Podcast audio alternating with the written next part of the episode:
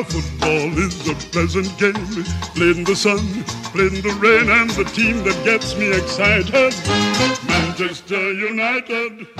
Sziasztok, ez itt a Stratford End podcastja, az Ördögi Kör. Az én nevem Bionder, itt van velem Krisz, Tiszteletem a hölgyeknek és az uraknak. Ezra, Hello. illetve a Stratford End főszerkesztője Görögországból, Stigó.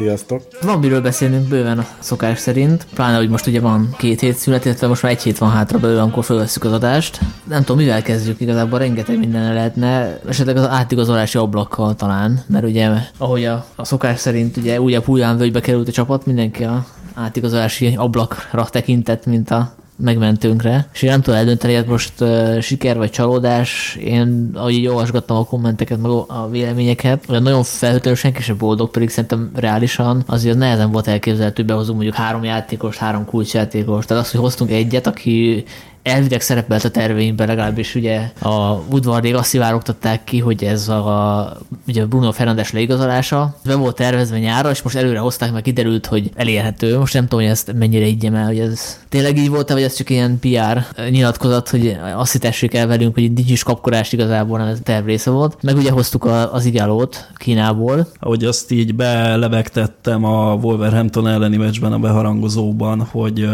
melyik edzőnk hogyan használta a keretét, és ki mennyi játékpercet kapott, és ez hogyan osztott el a játékosok között.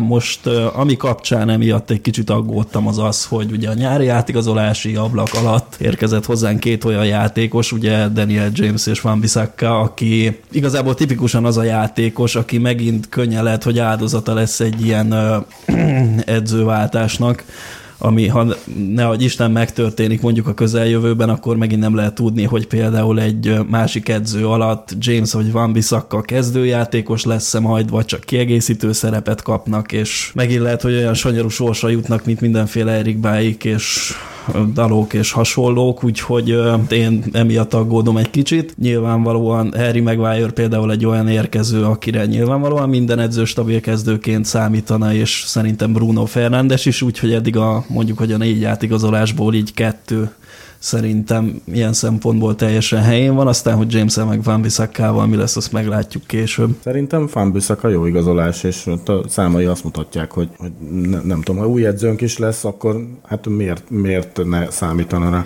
Ami ugye a problémája, meg ami miatt a legtöbbet savazzuk a Van Bissakkát, hogy a labdával nem annyira klasszis, mint amennyire az manapság elvárható lenne, meg a beadása is sem olyan élesek sajnos, úgyhogy ez könnyen lehet, hogy egy másik edzőnél pont azt jelenti majd, hogy ő ki fog kerülni a Pixisből, és csak kiegészítő szerep lesz.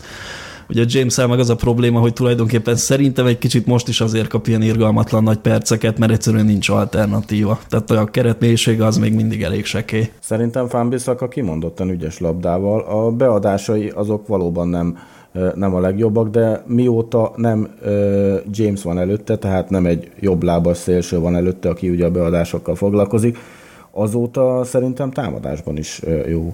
Az utóbbi három meccsen, ami hát ugye nulla gólt lettünk, az igaz, de Fanbissak alakította ki a legtöbb helyzetet. Tehát a, a Burnley ellen is, a Wolves ellen is ugye az ő fejes, vagy az ő beadását fejelte mellé Daló, Liverpool ellen is élt, úgyhogy szerintem ez attól függ, hogy ki játszik igazából előtte. Szerintem a labdával kifejezetten ügyes, technikás, fiatal játékos, még a beadásokból tanulhat. Szerintem ő olyan játékos, akit egy következő edző nem fog kiegészítő emberré tenni, mert viszont a védekező számai azok nem csak nálunk, hanem a, az egész ligában a legjobbak. Jó, egyébként most a kérdésfelvetés az a mostani játékozásokra szól, de hát hogyha gondoljátok, belementünk ebbe is, mert azt is felírtam, hogy beszéljünk arról, hogy hogy váltak be a, a Szúrsjár igazolásai, mert ugye eltett már fél év, tehát van egy ilyen távlat. Hát ugye Bruno Fernándezről egyről nem tudjuk, hogy hogy válik be.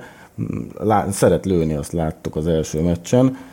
Öt lövése volt talán? Hát meg ilyen mindenféle mutatóban ő vitte a prímet, tehát ő próbálta nem kezdeményezni a a játékot Pereira leginkább. meg Fred mellett, tehát nem nehéz Igen. vinni szerintem a középpályán a számokkal. Szerintem ő jó igazolás lesz, viszont hát ugye minden igazolásnál elmondjuk, hogy ez a közhely, hogy mennyire veszi fel a PL ritmusát, mert azért ő a portugál bajnokságba hozta ezeket a számokat, és én pont a leigazolása előtt néztem a Benfica Sporting rangadó volt talán, hát ez erősen ilyen NBA színvonal volt. Szóval remélem, szintet kell lépnie mindenképpen Bruno Fernandesnek, hogy húzó ember legyen a csapatnak, de mindenképpen kellett középpályás, úgyhogy én neki örülök, még ha ez parasztvakítás is, hogy nyáron akartuk hozni, de most volt elérhető, hát olyan kurvára elérhető volt, hogy két hétig szarakodtunk 5 millió fontokon, tehát Woodwarddal nem vagyok megelégedve továbbra se, de az tény, hogy az átigazolás, átigazolási szezonban megint mi költöttük a legtöbbet a PL csapatokból, és hát a, a legnagyobb összeget egy játékosért, és ilyen szempontból szerintem nem is Woodwardot, hanem egyel följebb a, a tulajdonosokat. Szerintem az a savazás az nem feltétlenül állja meg a helyét, hogy nem költenek eleget, eleget a klubra, mert nyáron is ugye Maguire, meg most is Bruno Fernandes a legdrágább játékos. Hát igen, nem, a, nem az elköltött pénz mennyisége itt a kérdés, hanem az, hogy milyen koncepció mentén, és hogy kire mert itt négyünket is leigazolhatnák csiliárdokért, csak az nem lenne jó igazolás, bár a Bord az kétségkívül beletette a lét a projektbe.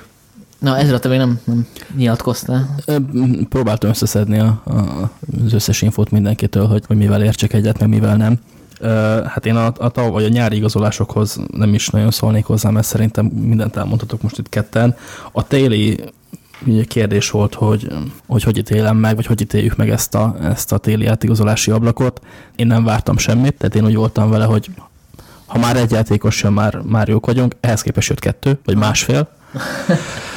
eh, ahogy vesszük, és eh, hát megmondom őszintén, én nem értem a, a, a fanyalgást ilyenkor, hogy miért őt vettük, miért ennyiért vettük, miért nem mást vettünk, miért most vettük. Vékony a keret, kellettek játékosok. Igazából én úgy vagyok vele, hogy ha már, már egy minimálisat hozzátesznek ahhoz, hogy ne finkjünk le két meccs után, hogyha benne is sérült, szerintem már megérte. Pláne az Igáló résző szerintem egy, egy tök, azt mondom, hogy, hogy jó igazolás, azt már nem láttam, de, de az elérhetőből egy, egy észszerű vészmegoldásnak tűnik nekem. Ja.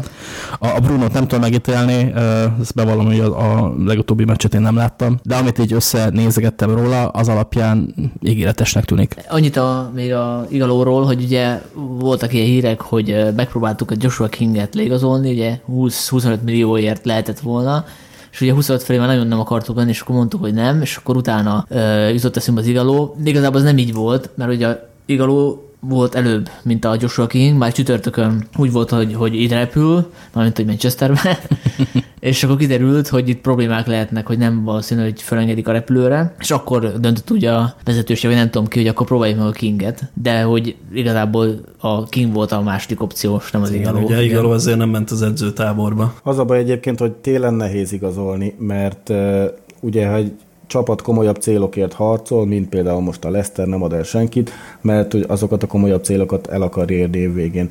Ha egy csapat a kiesés ellen harcol, mint például a Bormus, akkor ő sem fog megválni, bár King nem éppen a húzó ember, de azért szükség lesz rá még a, a tavaszi hajtásban. Tehát olyan szempontból is jó választás igaló, hogy januárban olyan helyekről könnyebb igazolni, ahol nem őszi-tavaszi bontásban kezdődik a bajnokság, tehát egy új szezon felkészülést meg tudnak kezdeni egy játékos nélkül. Ilyen szempontból szerintem jó választás volt az, hogy körülnéztünk ezeken a piacokon, ugye például Kínában, és Igaló olyan szempontból jó választás, hogy a Préelben ugye régen játszott, de azért ő nem felejtett el ott focizni az Afrika kupának a selejtezőiben, és a magának kupán is ő szerezte a legtöbb volt. Manchester United Drucker kölyökkora óta, és ez nem csak ilyen mindig ide akartam igazolni klisé, hanem ő tényleg az, és állítólag a, a béréből is engedett, hogy... Nem is keveset. Vala, valami 300 ezeret keresett Kínában, amit eleve nem tudom hogy, és akkor elvileg mi 100 ezer. Hát Kínában ilyen nagyon elbaszott bérek vannak, szóval. Igen, ő keres 300 ezeret, a 10 kínai csapattársa meg összesen 100 belül, vagy valami hasonló. De szerintem ő jó választás lehet, nem várjunk tőle sokat. Jamesről beszélgettünk még itt nyáron, hogy kiegészítő embernek jó lesz, hát azóta sajnos, hm, hogy is mondjam, a sérülések miatt, meg a formahanyatlások miatt sokat kellett játszania, de ha Igalo hozza azt, amit James mondjuk az, a szezon első felében, és amíg Rashford nem tér vissza, tehát ez a 4-5 gól mondjuk, akkor, akkor szerintem már, már egy jó igazolásról beszélünk. Szerintem simán fogja hozni, tehát azért neki vannak olyan természetes fizikai képességei, de hogy szerintem ő még nem lassult le annyira, nyilván Kínában azért annyira nem pörgött, de, de ezt se tartom mondjuk olyan problémásnak, hogy Kína, mert hát láttuk olyan játékos, aki Kínából visszajött, mondjuk a gyorsan akartam mondani, a Barcelonában a középpályás, Paul, Paulinho. Paulinho, vagy volt még az a belga, belga, Atletikóba, aki visszament. az a afrohajú vicc, nem, nem a Viccel. viccel. Nem? De mindegy, szóval volt pár példa, hogy valaki onnan visszajött, és kiderült, hogy mégsem süllyed. Carrasco ment most vissza az Atletikóba. Carrasco. De nem, nem rá gondoltam. Nem arra gondolsz? Na mindegy, szóval, hogy ez, ez Hát az, a, a, a kínai afrosérós, az belga, az ugye a Az viccel. A viccel. Vagy Fellaini.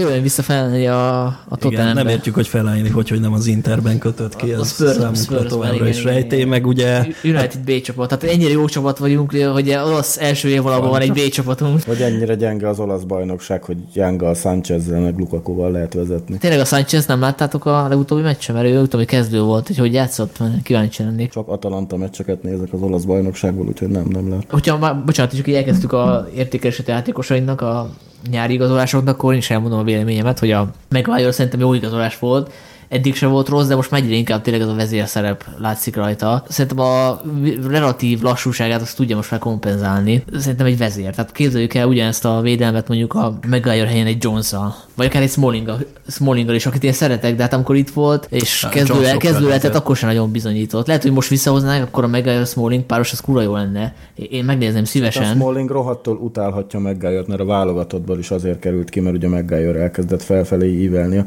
a pályafutása. Most meg ezután De azért szerintem elfogadná így nagyon durcásan, hogy mellette legyen a kezdőben. Hát a Maguire Smalling szerintem, öm, hogy is mondjam, hatékonyabb lenne az olyan, pont az olyan meccseken, ahol kiszopunk például az ilyen Burnley, ilyen lóbaszó csatárok ellen. Sajnos ez, ez én szerintem már Smallingot nem fogjuk United. Neki mennyi van még a szerződéséből? Azt hiszem, hogy két év, de 17 millió fontot akarunk kérni érte, hát a Leicester röhögve ki érte 17 millió fontot, és szerintem a PL legjobb, egy legjobb párosa lesznek Johnny evans így, így az átigazolási, eladási hmm, taktikánkat az utóbbi években ezt jól, jellem, jól fogja jellemezni, de akár az is, azt is el tudom képzelni, hogy Olaszországban megy valahová, ami nem feltétlenül a Róma. A Jamesről még annyit, hogy én az elején is sejtettem, hogy erősen felül teljesít, szóval, hogy amit most látunk, szerintem az inkább az a reális, tehát hogy egy olyan játékostól, aki a másodosztályból jött föl, az volt a csóra, amit a legelején művelt, hogy gólokat, Nem gólokat a rúgott. között van az igazság valahol? Mert most tényleg csapágyasra van játszott, hogy hát egy, pe- egy perc pihenőt nem kapott már, nem tudom Igen. mióta. És látszik is rajta, hogy ugye neki a fontos a gyorsaság, de egy játékos fáradt, akkor hiába gyors, mert abból nem lesz semmi a támadó harmadban. Ő nem az olyan típusú játékos, aki ilyen Jolly Jokerként be lehet tenni mindig a csapatba, tehát hogyha ellenfél betömörül, és nincs helye futni, akkor nem sokra menjünk vele, tehát hogy nem tudja átképezni magát szerintem megy előre más típusú játékossá. Azért ő védekezésben is jó, tehát azokon a meccseken is használható, ahol az egyik szélső hátvéd, de komolyabb oda kell, komolyabban oda kell figyelni.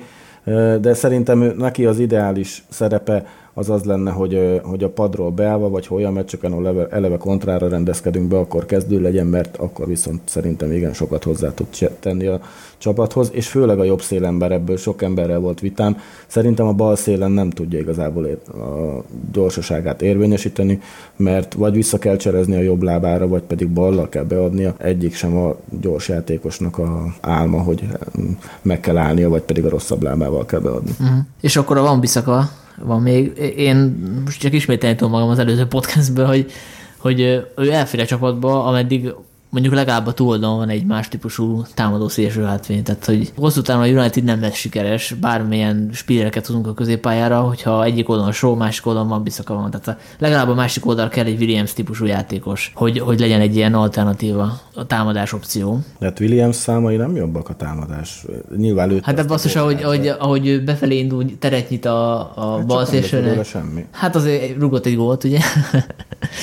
Igen, ezt mondom, hogy volt ez a gólja, de mondom, hát az utóbbi három-négy meccse meg lehet nézni Van Bissaka által kialakított. Szerintem az egész csapatból talán ő, ő alakította ki a legtöbb helyzetet. Csak a Burnley ellen volt négy beadása, Mata lyukat rugott, Marcial belevitt a védőbe, meg, meg ugye voltak itt fejesek is.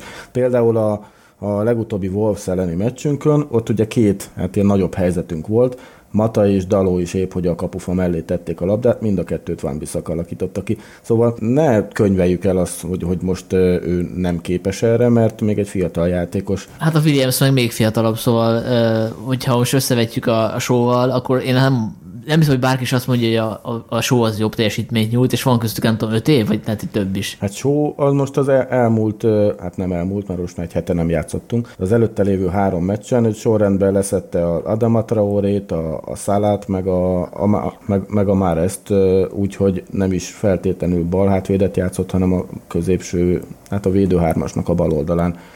Úgyhogy szerintem Só nagyon jó. De a sónak senki nem a védekezési képességeit vonja kétségbe, hanem a, a, a támadásban mennyire tud hatékony lenni, mondjuk egy Robertsonhoz képes, vagy egy Alexander Arnoldhoz képes. Én a Williamsből ki tudom nézni, hogy a hasonló stílusú játékos lesz, mint az Alexander Arnold, vagy a Csak Robertson. a, a mi csapatunk nem hasonló stílusú az a baj. De hosszú távon an- olyannak kéne lennie, mert ez a Unitednek a... Miért? Miért? Mert, mert amióta én United-et nézek, mindig támadó szélsőink voltak, erre épült a játékunk. De mert, mert az elmúlt tíz évben, Evra például. és ott véget is ért a sor. Rafael.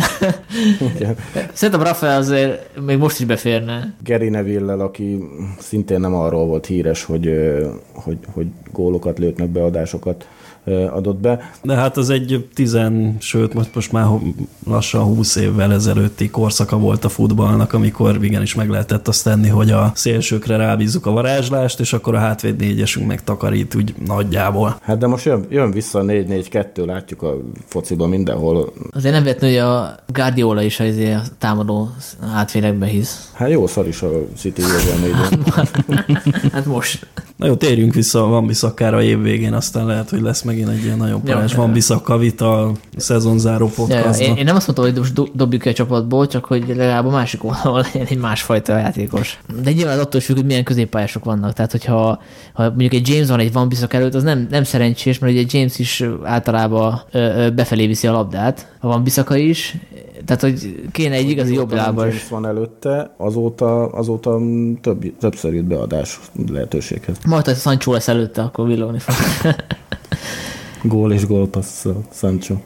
Még egy pillanatra térjük vissza a Brunóra, Fernandesre, hogy ugye itt két nagy kérdés van, hogy hogyha visszatér a Pogba, akkor ők szerepelhetnek-e egy kezdő 11-be, illetve hogyha nem lesz Pogba, akkor ugye át tudja venni a helyét egy az egybe. Nekem vannak kétségeim, hogy ez a két játékos megférne egy csapatba. Szerintem megférnek egy csapatba. Én, nekem afelől vannak kétségeim, hogy van-e olyan képességű játékos Bruno, mint, mint Pogba. Ez majd, ez majd ki fog derülni, mint mondtam, ez a PL szintlépés is ugye benne van, mert azért hát Pogba egy, egy klasszis, Bruno meg még egy klasszis ígéret egyelőre. Nekem az a bajom Pogbával, hogy ez, amit elmondtál, az igaz, csak ebből a klasszisból nagyon-nagyon kevés jött ki az elmúlt időszakban. Most nem a sérüléséről beszélek, hanem, hanem úgy amlok. Tehát annyira rapszodikusat volt a teljesítménye, amióta itt van, hogy én nem tudom azt mondani, hogy ha esetleg nem lesz itt, akkor, akkor mindent nullázni kell. És, és mm, Pogba nélkül Brúnak sincs értelme. Tavaly azért a legtöbb gól, meg a legtöbb kialakított helyzet az az ő nevéhez fűződött a csapatba. Hát, amíg az a csapatról is sokat elmond egyébként. látszik idén, hogy, hogy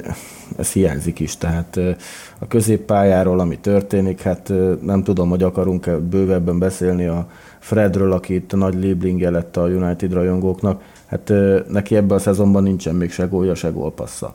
Tehát amikor Van Bissakánál kiemeljük azt, hogy nincsen gólpassza, meg, meg hasonló, hát Fred, aki pedig a kapu elé is kerül, kiírtam 34 lövése volt, ebből konkrétan nulla gól lett. Tehát itt nem csak a, hogy is mondjam, nem csak azokkal van a baj, ki hiányzik ebből a csapatból, hanem akik alapkezdő emberek, azok sem feltétlenül ütik meg a szintet szerintem. És, és számomra Fred az egyik ilyen. A másik abban egyetértés van, közmegegyezés, hogy a másik ilyen Pereira, aki, aki szintén nem ide való, főleg nem a középpályára. Hát ezzel szerintem most nem fogunk nem. vitát kirobbantani, ez, viszonylag rövid. se itt, se a kommentmezőbe. Igen, hát hogyha ha már ilyen Fernándes és uh, Pogba összevetés van, akkor én Pogbába azt látom, hogy abszolút nem konzisztens, és erre nagyon nagy szükségünk lenne, hogy ha már mindenképp be akarunk erőltetni egy vezéregyeniséget a középpályára, akkor az legyen már konzisztens nekem, mert mm, kést fogunk rántani előbb-utóbb. Tehát, hogyha Fernándes igazából nem is csinál más, csak konzisztensen tud hozni egy ilyen 10 per 7-es játékot, én már igazából azzal is elégedett tudnék lenni. Meg lőjön néhány gólt, mert az Hát az azért benne van. Egy hetesbe azért belefér egy Ah. minden második, harmadik meccsen egy gól, vagy gól plusz gólt, nem tudom. nagyon Valami optimista. Hogy azt remélem, hogy ő azért sok oldalú, mint a Pogba. Tehát például az első meccsen is ugye először tízesként játszott az első félidőben, és utána szerintem a Szúsiár az jó tette, hogy hátrébb vonta, mert kiderült, hogy nem nagyon tud kivel összejátszani, és nincs, aki hátulról irányítja a csapatot, mert egy mélység irányító is kéne. Meg hát Pereira szar volt. Igen, és szerintem, és szerintem a második fél jobb volt a, a, a Fernandes, több lehetősége volt a labda mögé kerülni és osztogatni. Meg szerintem védekezésben is jó lesz, hogyha fölvesz a tempót. Azért most látszott, hogy a seggén veszi a levegőt egy idő után, de amúgy azért keményen odaállt össze, és be is gyűjtette sárgalapot, ugye rögtön az első meccsén. Nem az utolsó sárgalapja lesz neki, mert azért úgy látszik, hogy igen, igen. Tehát a portugál köcsök faktorból azért visszatom. Azt én nem várnám tőle, hogy megoldja most a középpályás problémáinkat hosszú távra, de, de pont amiatt, amit a Strigó is mondott, hogy Freddel meg Pereirával nagyon nehéz lesz ez. Tehát önmagában Bruno leigazolása szerintem egy üdvözlendő dolog, csak kevés. Freddel kapcsolatban még annyit, hogy bárki kerül oda mellé, jobb játékosnak látszik. Tehát McTomini, mikor játszott Freddel, egész jó játékos, hogy végre McTomini megmutatja, hogy mit tud. Most, hogy Matic visszakerült, Matic is tök jó új szerződést kap. Volt erről hír? Hát nem, hanem hogy állítólag gondolkozik rajta a bort, hogy, hogy megkínálják egy szerződésre, még ha csak egy évessel is, mert hogy Szulsár számít rá. Ugye ősszel sokat volt sérült, hogy emiatt lettem előzve, azt nem tudom. Minden esetre az utóbbi pár meccsen, ugye a City meccs ellen is kiállították nyilván, de hogy, de hogy szinte egymaga volt a középpálya tőle érkeznek ezek a mélységi, meg hirtelen oldalváltós passzok. Tehát, hogyha Matic, McTomini, Pogba, Bruno Fernández négyes mögött mellett lenne ez a Fred Pereira, akkor azt mondom, hogy, hogy a középpályán ebbe, erre a szezonra rendben vagyunk, és akár még belefér egy-egy sérülés. Meg Matic tud konzisztens lenni, ez talán a legnagyobb plusz, amit én szeretek benne. Aztán most nyilván a hosszas kihagyása után volt borzasztó szarmeccse. Konzisztensen szar volt. Visszatérése, igen, visszatérése után azért volt szarmeccse, de elkezd megint visszarázódni a ritmusba. Én mondjuk nem tudom, hogy most, ha mondjuk a Chelsea ellen a McTominay egészséges lesz, ami szerintem azért még nem valószínű, bár ugye most edz a spanyolországi edzőtáborban, tehát elvileg akár vissza is térhetne, hogy akkor kimaradjon ki a, a kezdőben, mert most a, a Frednek is jó periódusa van, a Matisnak is, nyilván a, a Fernandes játszani fog, tehát valakinek ki kell maradnia, és fura lenne, hogy most a Fredet úgy tenni a padra, hogy ő volt tényleg az elmúlt másfél-két hónap legjobb játékosa. De ez nem igaz szerintem. Szerintem simán. Az nyilván annak is köszönhető, hogy... A játékos annak kéne csinálni valami gólt lőni, vagy, vagy gólpaszt adni, vagy de nem. Hát, én akkor kaptam agyfaszt, amikor a City meccs, el, City meccs utolsó perceiben ott volt Mata pályán, és a 20 méterről középről elvégzendő szabadrugáshoz odaállt Fred, és csupa szívjátékos, meg nem fárad el, meg szerethető, de szerintem ő nagyon kevés ide, és nem véletlenül van az ebben a szezonban, hogy, hogy egyszerűen nem, nem elég penetráns, hogy nem tudjuk áttörni, áttörni a, a védelmeket, és azért, mert a középpályán alibi megy. A kis aláfestés Beyonder röhögén bólogatok. Egyébként a, szerintem a Fred, hogyha tudná tartani ezt a formát, akkor ő, ő lenne olyan jó, mint a Herrera. És ugye erre most nyilván fölhorkanhattok, hogy, hogy de hát a Herrera támadásban is, igen, azért emlékezetek vissza, hogy Herrera pont annyira homály volt. Jó, a, jó nagy földgólukat szerzett egyébként. De... Tehát, hogy igen, tehát a herrera is azt vártuk, hogy ő majd a támadásban is jobban bekapcsolódik, és ehhez képest inkább, mint védekező középpályás jeleskedett, és szerintem a Fredre ez az igaz, hogy papíron ő is ilyen all-around midfielder, a gyakorlatban meg így nem nagyon veszük használat a, a 16-os, ellenfél 16-osán belül. Hát meg a saját 16-osunk előtt is én remegek, hogyha ő ott megkapja a labdát, mert abból igen sokszor az ellenfél gól. Hát egy, egy ilyen gól volt, amikor miatt kaptunk gólt szerintem, hogy max. kettő. Hát meg volt, amit nem adtak meg, meg volt, ami kihagyott az ellenfél. Nem tudom. Sokan szeretik Fredet, szerintem ő ide kevés. Kiegészítő embernek jó lenne, de az, hogy most már talán 21 bajnokim folyamatosan a kezdőbe volt, ennek van köze ahhoz, hogy, hogy miért ilyen gyengék a számaink támadásban. Lehet, hogy nélkül még gyengébb lenne. Hát akkor tizen lennénk, úgyhogy mindenképpen. Próbálod visszatérve, szerintetek mi lenne az ideális megoldás, hogyha lelépne a szezon végén?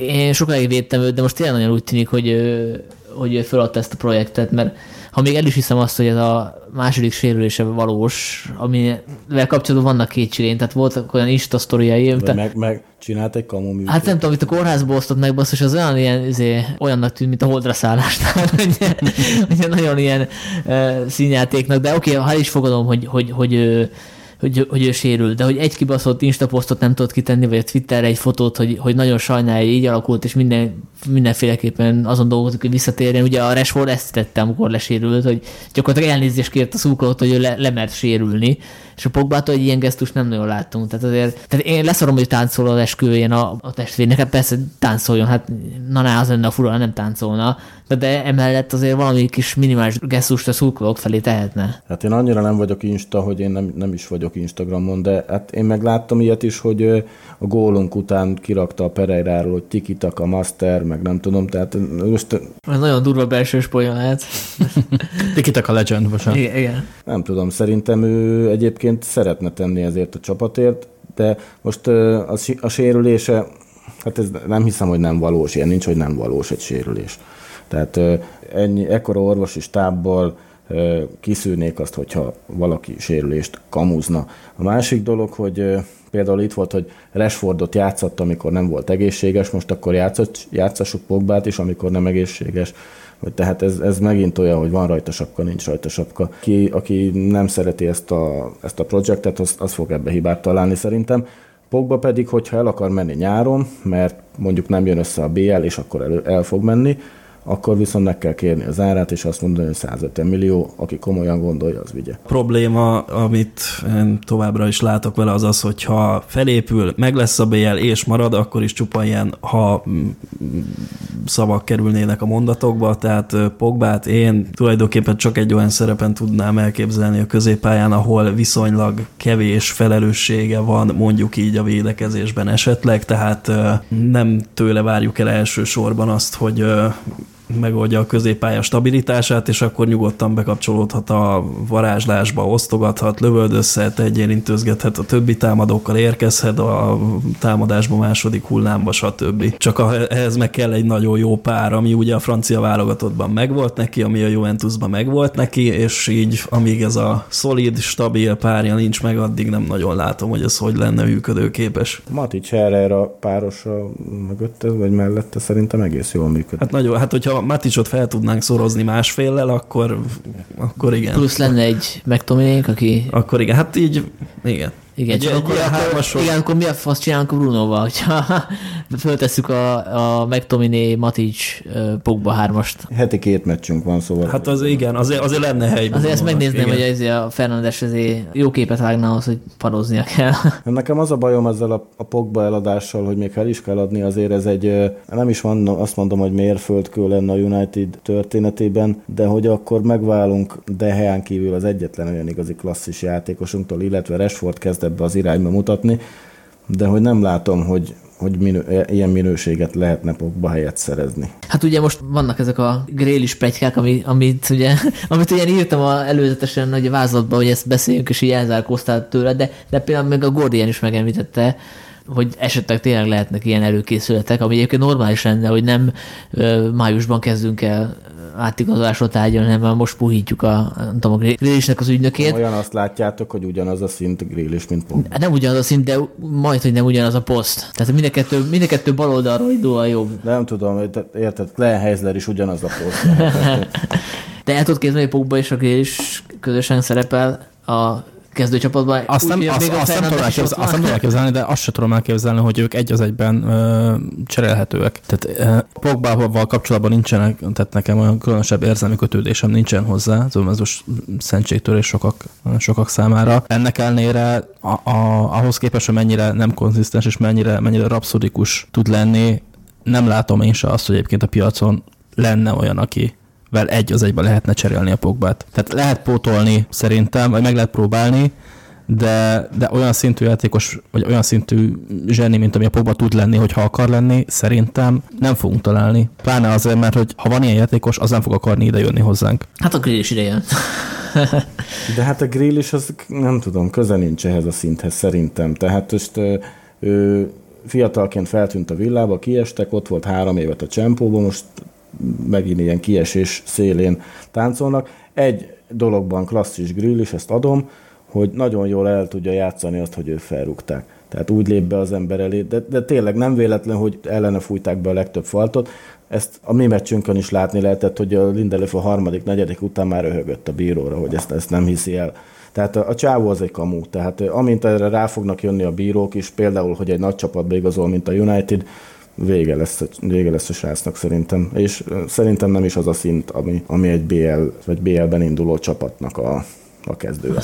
Most sajnálom, hogy a, a pitét, a Grél is fantös kommentelőket nem tudjuk kapcsolni az adást. Gyorsan ír rá. Ő is mindig beírja, hogy Grélis gól, vagy Grélis gólpassz, csak például az olyanokat nem írja be, mint a Watford ellen, mind a három gól Grélis labdavesztésből kapták meg hasonló. Tehát, hogy tehát nem, nem az a szint szerintem Grélis, nagyon nem. Hát én sem vagyok rajongója, de az, hogyha tényleg van benne e, igazság, hogy utána tapogatózunk, az azt jelenti, hogy a vezetőség lemondott Pogbáról. Mert hogy a Grélis azóta igazán közelíti a klasszis szintet, mióta rájött a menedzsere, hogy a, őt baloldalról kell indítani. Azt hiszem, az, azóta jó, mióta Pogba szar. De nem az volt a sztori egyébként, hogy ő viszont nem szeret baloldalról indulni? Igen, tehát az most lényegtelen, hogy ő mit szeret. De ennek most van bármi alapja, vagy egy Guardian cikk miatt mondjuk ezt? Vagy... Igen, igen, igen. Volt egy ilyen értesülés. Hát nem, nem a, a Guardian cikke volt, De, de, olyan ők is értesülés, átvették. mint a Longstaff nyáron, vagy a, vagy a Rice, vagy a Madison, akit plegykálnak, vagy ezek szerintem csak feltételezések. Olyat is olvastam, hogy Grealish szeretné leigazolni a Manchester City. Ezt senki nem mondta, a Guardiola felszopta Grést, amikor a, pont akkor, amikor játszottak a meccset ugye azelőtt. Hát Guardiola ezt szokta. Ezt megcsinálta a Red Bondal is annó, ki is kapott 8 óra, vagy mennyire a Southampton a City ellen. Nem ragaszkodom hozzá, hogy ehhez, erre több szót vesztegessünk, szóval nyilván ez most csak egy plegyka. De ha már plegyka, akkor még szerintem maradhatunk egy, egy másodpercre az átigazolási szezonnál, mert ugye most mindenki a holland Dortmundi karrierjén mutogat, hogy, hogy hát úgy indult a- az átigazolási ablak, hogy leigazoljuk ezt a norvég gyereket, és akkor ebből lett egy ilyen kínai migráns az igaló. De King helyett hoztunk egy másik koronásat. Hát ugye a Hollandot kellett volna igazolni, és ugye most nagy kérdés, hogy mennyire akartuk mi ezt, de, de azért eléggé hihetőek voltak szerintem azok az értesülések, hogy hogy, hogy ezt tervezte a Solskjaer, meg igazából fura lett volna nem tervezni, tehát egy, volt korábbi játékosa, egy, egy norvég játékos, aki fossa a gólokat, tehát hogy miért ne akartuk volna igazolni.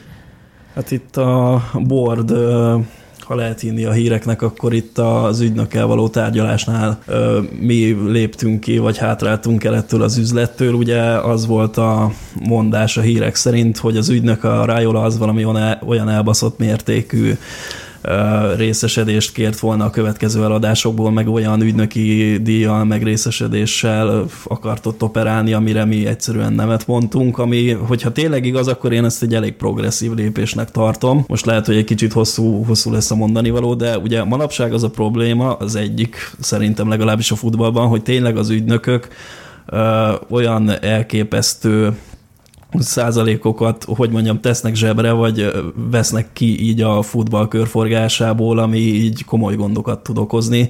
Ez most egy ilyen tavaly nyári, tehát ilyen 2019-es nyári átigazolási ablakból ilyen érdekes kis adat, hogy csak a Premier Ligában, abban az egy ablakban valami 260 millió fontot fizettek ki csak az ügynököknek, amit egyébként jobb célokra is lehetett volna fordítani. Tehát ezt, ez az összeg ez nem úgy működik, hogy, hogy ez egy ilyen természetes, mert hát természetes velejárója az üzleteknek manapság, de ez valahonnan hiányozni fog, és ez nyilvánvalóan vagy a felszerelések vásárlása, vagy a mindenféle létesítmények fejlesztése, utánpótlás nevelés, stb., vagy megfigyelő hálózat rovására megy ez. Ez onnan hiányzik, hogy például a Bolton meg a Böri harmadosztályú klubokként csődbe mennek miközben ügynökök e- en- ennek az összegnek a töredékéből meg lehetne menteni alsóbb osztályú klubokat, vagy például olyan klubokat, akik Kelet-Európában, Észak-Európában egyszerűen nincsen bevételük, mert mindenki a Premier League-et nézi, meg a Bundesligát nézi, meg hasonló. De egyébként abszolút egyetértek, ez az egyik legnagyobb rákfenéje a és szabályozatlan területe a modern focinak. Ugye érdekes, hogy tíz éve még azon ment a vita, hogy nem lehet olyan játékost venni, akinek a tulajdonjoga egy Ja, cég kezében third van. party ownership, igen. Ehhez képest most 10 milliókat, meg 16 milliókat fizetünk ki, ö, fizetnek ki a klubok ügynököknek. Semmivel sem jobb ez a rendszer, sőt, ez egyre rosszabb lesz évről évre. Jó, igen, ugye, ugye ez volt a Haaland story, és uh, ugye, ha lehetett hinni a híreknek, akkor ugye Szulsár is elutazott külön ezért, hogy vele személyesen beszélgessen, csak hát ugye a probléma az, hogy nem Szulsár, meg soha nem az edzők tárgyalnak ugye az átigazolásról, és valami, mennyit azt hiszem most 100 ezeret keres a Dortmundban, és mi 170 ezeret ajánlottunk neki, és még ezek után is. Ugye a hivatalos közlemény az az volt ezután, hogy azért lett mégis a Dortmund a választott, mert ott ugye nyilvánvalóan van bajnokok ligája. Mi meglepő, ugye ezt már nem is tudom, hanyadjára mondom el, hogy ugye a klub az csak ezzel a két nagy mágnessel tudja mondani a játékosokat, van BL, vagy nincs, illetve mekkora a fizetés, meg milyen bónuszok vannak, és hát ugye a Dortmundban van BL, illetve az volt még a mondás, hogy ott a fiatal játékosok fejlődésének sokkal jobb lehetőségei vannak, úgyhogy ott kötött ki. Nyilván látjuk Greenwoodon, Williamson, McTominay, hogy... Igen, hát ez itt egy fiatal játékos temető, ez a United, nem is értjük. Volt egy olyan, azt sem tudom, hogy mennyire igaz, de állítólag azon bukott el ez az egész, hogy mi nem akartuk egy kivásárlási árat belerakni a szerződésébe, amihez ragaszkodott Rajola, valami 50 millió font? Mm, talán ez is, meg hát mondom, hogy a Rajola az valami elképesztő, nem tudom milyen százalékos részesedést akart a következő eladásból, és az valami szemtelenül magas százalék volt, és azt nem akartuk, hogy benne legyen a szerződésben. De egyébként, hogyha a kivásárlási ár olyan 60-70 millió körül van, amit mondtak, és ez volt valami sajtóértesülés, az, az nem olyan magas, magas, hogy mondjuk egy United ne tudná mondjuk két év múlva, két-három év múlva ezt kifizetni, hogyha kiderül, hogy a, a haland az a legmagasabb szinten is, vagy hát a Bundesliga szintjén is klasszis, tehát hogy én, én nem mondanék le róla, hogy ő még lesz esetleg United játékos. Vagy City játékos. ja, igen. Az apja. igen, igen. Az egy, az egy szép sztori lenne, igen. Igen. Na jó, a, nem tudom ki mennyit akar még ezt hozzátenni, még ilyen kis színes dolgokkal készültem egy kicsit, hogy ebbe az ügynöközésbe beleszálltam egy kicsit, tehát ugye a legnagyobb probléma az az, hogy ez a ilyen 260 millió fontok, amiket egy átigazolási ablakban ügynökökre költenek a klubok, azok így eltűnnek a futballból, tehát ez nem egy ilyen reproduktív ráfordítás, tehát ebből a Rajolának lesz luxusvillája, luxuskocsija, tehát ez a pénz a futballból eltűnik, és amit még még érdemesnek tartottam volna megemlíteni, az az, amiről már egy fél bejegyzést is írtam tulajdonképpen, hogy egy transfer az nem véletlenül, mármint az előkészítése és a tárgyalások az nem véletlenül tart ilyen hónapokon, meg akár éveken keresztül is, mert manapság a szerződésekben olyan kitételek vannak, és olyan sok, hogy attól az ember haja égnek át, tehát manapság egy sima egyszerű, mondjuk azt, hogy Premier Ligás játékos szerződésében legalább 50-60 kitétel van, és akkor abból úgy kb. fele, fele-fele arányban a kitételek fele mondjuk a klubé, és a másik fele meg a játékosoké, de most csak ilyen színes dolgokat bedobnék, hogy ebbe mik tudnak ugye belekerülni. Ugye általában a játékos szokta magával hozni a családot is, tehát általában a kitételek azzal szoktak kezdődni, hogy akkor a feleségének, illetve a barátnőjének is legyen, mit tudom én, vagy állampolgársága, vagy szerezzenek neki is valami állást, akkor a gyerekeknek keressenek valami iskolát, óvodát, stb. Akkor ö, ö, ilyesmik vannak benne, mint például ö, biztosítsanak neki adott esetben egészségügyi biztosítást, akkor ö, a játékosok gyakran szeretnének ilyeneket is belevenni a szerződésbe, hogy ö, biztosítsanak neki szezononként nem tudom, négy 5-6 repülőjegyet vissza a hazájába, és vissza a klubhoz is, hogy néha azért a rokonokhoz haza tudjon látogatni, vagy adott esetben fordítva, tehát a rokonok utazhassanak évi 4-5-6 alkalommal hozzá, és szerepelhet akár olyan is egy játékos szerződésében, hogy ő csak is kizárólag egy poszton hajlandó játszani, mit tudom én, balszélsőként, és hogyha valamelyik hétvégi bajnokin nem balszélsőként számítanak rá, akkor ő ezért cserébe, mit tudom én, fájdalomdíjként X összeget kapjon, és nagyon gyakoriak az olyan kitételek is, mint, de ezek már az ilyen nagyon elbaszott kitételeknek számítanak, de nagyon gyakran előfordulnak ettől függetlenül, hogy például a klub által biztosított lakásban vagy házban milyen bútorok legyenek, illetve milyen berendezések, vagy akár még az is, hogy milyen színe legyen annak a rohadt tapétának, vagy a fürdőszobában a csempének. Meg aztán ugye nyilván mondtam, hogy a klubnak is vannak kitételei, ez ugye általában arról szól, hogy a játékosnak milyen viselkedést kéne tanúsítani a pályán kívül, meg a mindenféle social médiás felületen, és ez állítólag nálunk, tehát a Manchester Unitednél egy ilyen irgalmatlan vastag paksamétát tesz ki, ami ilyen enciklopédia méretű, és a játékosaink ez szigorúan le is van írva, hogy semmiféle bíráló kritikát nem fogalmazhatnak meg a klubról, mert hogy az a brand épülését sértené, mi meglepő, amióta Woodward, ugye gondolom ez nagyon ragaszkodik. Hát nem csak Aztán, Woodward, hát, hanem, hanem mindenhol a top klubok. Igen, és akkor ennek fejében elég komoly egyébként. Tehát. Hát igen, igen. A legtöbb multinál egyébként ez ugyanúgy megvan. És ez nem csak így van. És akkor yeah, mindenféle mókás kitételekre is gyakran igent szoktak mondani a bordok. Ugye Teveznek volt például a Cityben egy ilyen kitétel a szerződésében, hogy mindig neki kell a legjobban fizetett játékosnak lenni a keretben, tehát hogyha érkezik valaki, aki ne talán nála többet keresne, akkor Tevez automatikusan fizetésemelést kap. Ez, rég, ez régi dolog, mert ez már 15-20 éve benne van a futballmenedzserben egyébként nem véletlen, hogy az életből vették a példát, ez a, hogy egyeznie kell, hogyha valaki oda jön rekordfizetéssel, akkor neki is annyit kell adni, match highest. Nehezen tudom elképzelni, hogy például az ilyen apró pityán dolgok benne vannak, hogy mit tudom én, mi, hogy legyen berendezve a, a, a lakása a játékosnak, Ó, vagy ha mondjuk kap eh, heti 150 ezer, vagy még több fontot, akkor abból meg tudja oldani. Ez, Tehát, hogy ez, nem, ez, ez a... Ennek akkor lehetett jelentősége, hogy a klub fizesse a, nem tudom, az utazását a rokonoknak, amikor nem volt olyan magas a fizetés a játékosnak relatíve. De... Nem, ez igazából,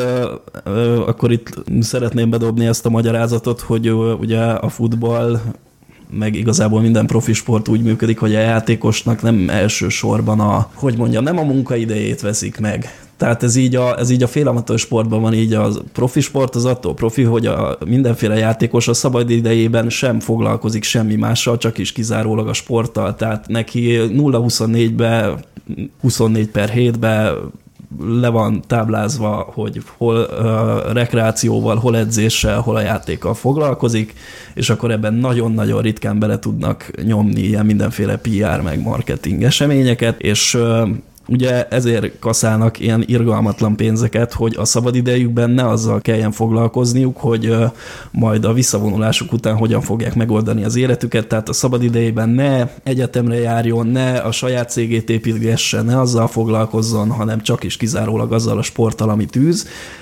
Hát igen, ilyenkor meg lehet érteni azt, hogy a játékos nem feltétlen akar ezzel foglalkozni, meg nem akar ezért saját külön ügynököt felfogadni, hogy a mindenféle családi dolgait intézgesse, és három és fél órákat álljon sorban a földhivatalban, meg a mindenféle egészségügyi hivatalokban, és így tovább. Mm.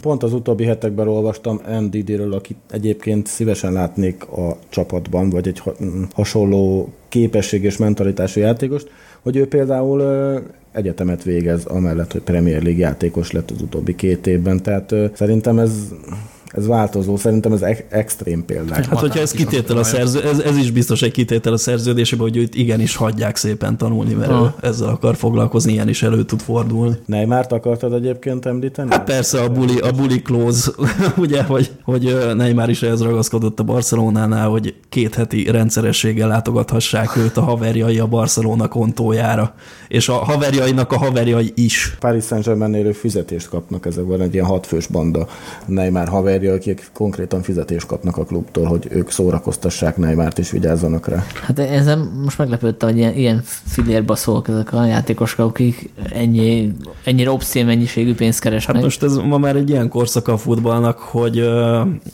most úgy, úgy mondom a munkaadó, hanem a munkavállaló dominál, és ennyire, hogy tényleg ilyen, ilyen teljesen elbaszott uh, kitételek vannak a szerződésben, de aki akar esetleg tovább szörnyűködni, az nyugodtan írja be a Google keresőbe is angolul a megfelelő megfelelő szavakat, de például az atletikben is jelent meg erről cikk, meg a Youtube-on is található erről hmm. mindenféle színes videó, hogy kinek a szerződésében milyen vicces kitételek vannak, érdemes egyébként végignézni. Egyébként érdekes az is, hogy a mennyire nagy jelentősége vannak, hogy a ingyenjegyeket hogy osztják el. Tehát, hogy azt gondolná az ember, hogy, hogy, hogy ez se tétel egy játékosnak, de de általában az, például a, azt hiszem a Crouch nyilatkozta most egy ilyen podcastben, hogy elmesélte, hogy a csapatkapitánynak a legfontosabb feladata gyakorlatilag az ingyen jegyeknek a disztribúciója a, a, játékos, a játékosok között. A könyvében hogy azt utálta legjobban, amikor csapatkapitány lett, hogy od, hozzá rohangott, az, rohangált az összes játékos, ifi játékos, hogy kéne a nagyfaternak két jegy, meg hasonló. Ez úgy látszik, úgy látszik hogy ma, mai napig a csapatkapitány feladata. Mondta is rá, hogy igazából ez tök szívás ez a csapatkapitány tiszt, mert ez erről szól, hogy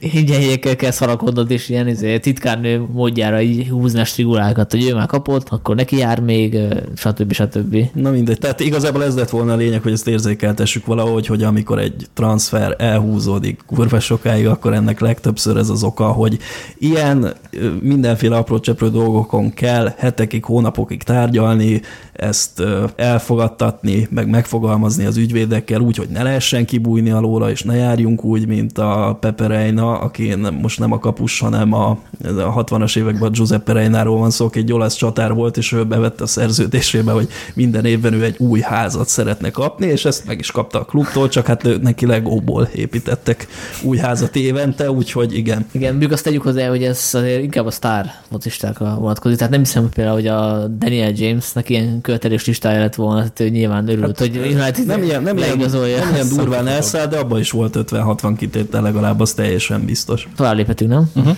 Beszéljünk arról, hogy milyen szarok vagyunk mostanában. Nem, nekem még vannak, vannak még előtte kellemesebb, nem, bocsánat, kellemetlen témáim. Szóval, hogyha már a haladnál, jó mondom ezt? Úgy, hogy kell?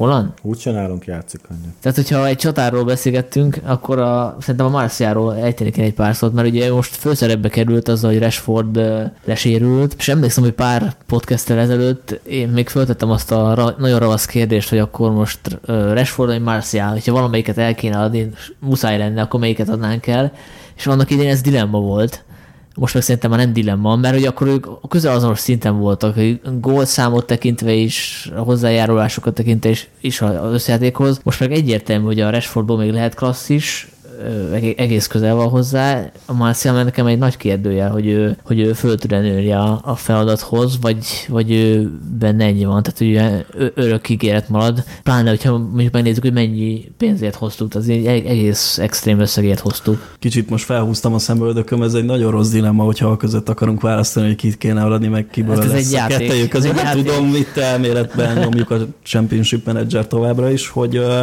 Marcial és Rashford együtt kurva jó pályán vannak, tehát De a Rashford akkor is, hogyha nincs mellett a Marcial szerintem. Mm, Rashford egyedül is még egész jól elvitézkedik, de Marcialon már nem nagyon látom ezt, de a, a ketten egyszerre a pályán vannak, akkor ilyen hatványozott tehát így négyzetre emelkedik a hatásfokuk, én legalábbis azt vettem észre, és hogyha bármelyikük hiányzik a kezdő 11-ből, akkor, akkor kezdődnek igazából a problémák, és hát nem tudom, igazából azt tudnám ezt hasonlítani, ugye a jégkorong a másik kedvenc sportágam, amit követek, hogy hát ha kommentelő közt esetleg van, aki szintén szereti, akkor a NHL-ben, a Vancouverben a Szedinikrekhez tudnám hasonlítani őket, hogy őket egyszerre kell a klubnál tartani, mert külön-külön a hatásfok az így drasztikusan csökken. Én nem értem egyébként a kérdés feltevést, hogy hogy Márciában ennyi van. Játszott idén 25 vagy 26 meccsen, lőtt 12 gólt. Simán meg lesz a 20 gólja szerintem a, a bajnokságban, és abban Krisznak adok igazat, hogy Marcial igen, nincs jó formában, ugye Liverpool,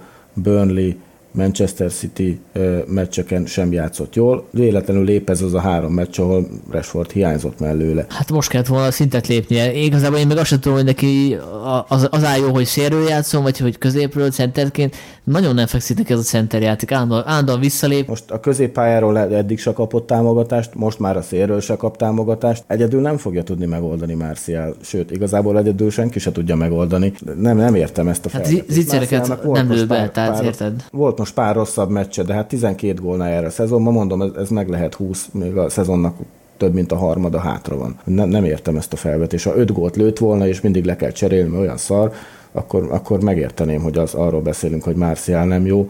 De hát uh, itt a Newcastle ellen, a Burnley meccsen, a másik meccsen ugye uh, nem azon, hogy most kikaptunk kettő nóra, meg klasszis teljesítményt nyújtott, tehát én nem értem ezt, hogy, hogy, hogy ő most ennyire rossz lenne. Volt most pár rosszabb meccse, mint hogy az egész csapatnak az, az utóbbi három meccs ez nem sikerült. A City meccset leszámítom, mert ott legalább az eredmény az, az stimmelt. De, de én nem látom, hogy Marcial olyan rossz lenne. Igen, kihagy zicsereket. Na jó, de hát, de hát gólokat is lő. Nem az, hogy kihagyja az összes helyzetét és nem lő be gólokat. Tehát én ezt nem, nem értem, ezt a felvetést igazából, hogy Ugye ez most miért külön téma. Nektek egyértelmű, hogy neki mi a, a posztja? Tehát, hogy csatár, szélső, szélső induló csatár. Mert most neki centernek kell lennie, de úgy látom, hogy nem nagyon érzi ezt a, ezt a, azt a pozíciót. Tehát állandóan visszajön a középpálya Hát, közepéig. ő- hát ő egy ilyen kombinálós center, szóval már ha centerként játszik, akkor kombinálós, hát hogyha pályaszéléről indul, akkor meg hát pláne. Részben egyetértek egyébként, amit itt a srácok mondtak. Részben én, én értem, hogy mire gondolsz a kérdéssel, mert egyébként láthatóan nagyon sokszor szenved Marcia. Tehát én, én értem, mire gondolsz, de, de az, hogy ennyi volt benne, azt, azt én se tudnám így, így rámondani, hogy akkor most adjuk el nyáron. Én nem mondom, hogy adjuk el, de hogyha mondjuk jött van egy haland, és villogott volna, ugye most a Dortmundban, meg a Rashford is, akkor fölmerül a kérdés, hogy egy nyilván nem heti 50 ezer forintot kereső játékost érdemes-e a padon tartani, és ugye Marcial, nem tudom, negyedik szezonja mondjam, itt már lehet, hogy még több is. Tehát, hogy, hogy, hogy azért egy szintet már lépnie kellett volna, és én nem látom ezt a szintlépést benne egyelőre. Nyilván nem fogjuk most adni a nyáron szerintem, de én azt gondolom, hogy a következő szezon lesz neki a vízválasztó. Tehát, hogyha akkor, Igen, de akkor azért, azért nézzük, ennyi hogy, volt. hogy kik játszottak mellette, meg előtte, tehát nagyon sokszor egyébként később, de, ott- És a Rashford mellett kijátszik. Tehát, de, igen, de, de Rashford, meg Martial, mm, tehát teljesen más, mint amikor mondjuk Lukaku volt ott, teljesen más, amikor Ibra volt ott, tehát nyilván azt szerintem senki nem tagadja el, hogy Martialban ott van a potenciál, mindenki látja, hogy, látja, hogy egy tehetséges gyerek, nyilván nem véletlenül vettük meg annak idején, én, én továbbra sem másnám el, annak ellenére, hogy voltak kutyaszar időszakai, de, de neki tényleg kellene a játszótársak, tehát ő, ő, ő nem az lesz, aki egyedül meg fogja oldani, Most, és ez, és ez most látszik. Most igen, Marcial, Marcialnak kell az úgymond játszótárs, tehát amíg a támadásainknak volt egy olyan stabil fókuszpontja, mint Lukaku vagy Ibrahimovic, addig Marcial szerintem nem feltétlenül pörgött ő száz százalékon mellettük, mivel addig a képességeinek így a jelentős hányada így szükségtelenné vált, tehát Lukakuval szerintem elég nehéz kombinálni. És akkor Rashford, Rashford meg baromira jól lehet. Ebből a szempontból, és ugye Rashford meg Lukaku mellett szerintem például egész jól megállta a helyét, tehát Rashford speciál tud úgy játszani, hogyha a kombinálós társadalom meg tud úgy játszani, hogyha van egy ilyen stabil fókuszpontja a támadásoknak, tehát Rashford ilyen szempontból kicsit több hogy mondjam, sokoldalú, mint Marcial. Hát Rashford berúgja a viccereket, mondjuk. Ja, amit Rashford idején csinált egyébként a sérüléség, az szerintem, tehát ilyen csatárunk nem tudom, mikor volt utoljára, hogy ilyen Hát játékosunk egyáltalán, igen, igen, tehát Jó, hát én is azt mondom, hogy, hogy ne adjuk el, de szerintem egy szezon van még benne, akkor bizonyíthat. És nem azt várom tőle, hogy most vegye hátára a csapatot, mert nyilván nem fogja, hanem hogy azért az alapvető zicsereket rúgja be. Tehát most ez jó kérdés, hogy Igalóval például 12 gól az kevés egyébként? Vagy, mi, vagy miért ezt? Nem, nem értem még mindig. 12 gólt, ez nem, a, nem csak a bajnokságban, hanem összesen, nem? Ugye? Összesen persze. Úgyhogy két hónapig sérült volt. Nem kevés, de akkor nem hozza a gólokat, amikor igazán szükség lenne rá. Tehát, hogy vannak ilyen statisztikák is, azt nézik meg, hogy mennyire értékes egy gól, tehát, hogy mit tudom én, 3 0 győzelemnél a harmadik gól az már nem olyan fontos. Hát vagy mikor a City ellen a kettő egyre nyertünk előtte az egyiket, a Newcastle ellen négy egyre nyertünk, akkor két gól, gólpassz. Partizán ellen jó 11-esből, de a sérülése után, mikor visszatért, akkor is ő lőtte a gólt, úgyhogy a győztes gólt, nem tudom, szerintem Márciálnak nem kiemelkedő ez a szezon, de abszolút a jobbak közé, jobban teljesítőek közé van. Nem egyszerű Lingárdal, meg Pereirákkal, meg hasonlóktól kapni a, az indításokat, bár megjegyzem, Pereira kiugratásból szerzett már volt. Talán épp a Burnley ellen, nem tudom. Lehetne jobb nyilván, meg azt vettem észre rajta, hogyha a meccs elején belerúgnak kettőt, hármat, főleg úgy, hogyha azt nem fújja le a bíró, akkor valóban egy kicsit elmegy a kedve a játéktól. Hát az nem szerencsés a Premier Ligában ez a mentalitás. Szerintem az Igalo az nem ilyen lesz, szóval látni fogjuk, hogy hogy lehet ezt nagyon más stílusban művelni ezt a csatárjátékot. Felőlem tovább léphetünk. Szóval ez a nagy, kérdés, hogy mindenki ezt próbálja fejtegetni, hogy mi lehet még ebből a szezonból, ebből az elég, eléggé elbaszott szezonból. Ugye a, a top 4 a, a prioritás, azt gondolom, mert az Európa Liga megnyerése az, az talán még nehezebbnek tűnik, bár felett ugye ezen lehet, hogy vitatkozunk majd. Viszont tehát elképesztő roncsderbi van most a, a PL-ben, azt hiszem most jelenleg nyolcadikak vagyunk talán, és úgyhogy a előttünk, meg a mögöttünk lévők közt is egy-két pont van, tehát hogy gyakorlatilag bármi lehet még Mit tippeltek? Meg lehet a top 4? Én, én leszek a pessimista, szerintem nem. De azért nem, mert pont nincs meg az a plusz a többi roncsderbi résztvevőhöz képest, ami, ami föléjük emelne. Elszerencsétlenkedünk itt nagyon sokan, mert elszerencsétlenkedik nagyon sok csapat. Ráadásul ugye a sérült listával pont, pont azok a játékosok hiányoznának, akik ezt a különbséget jelentenék.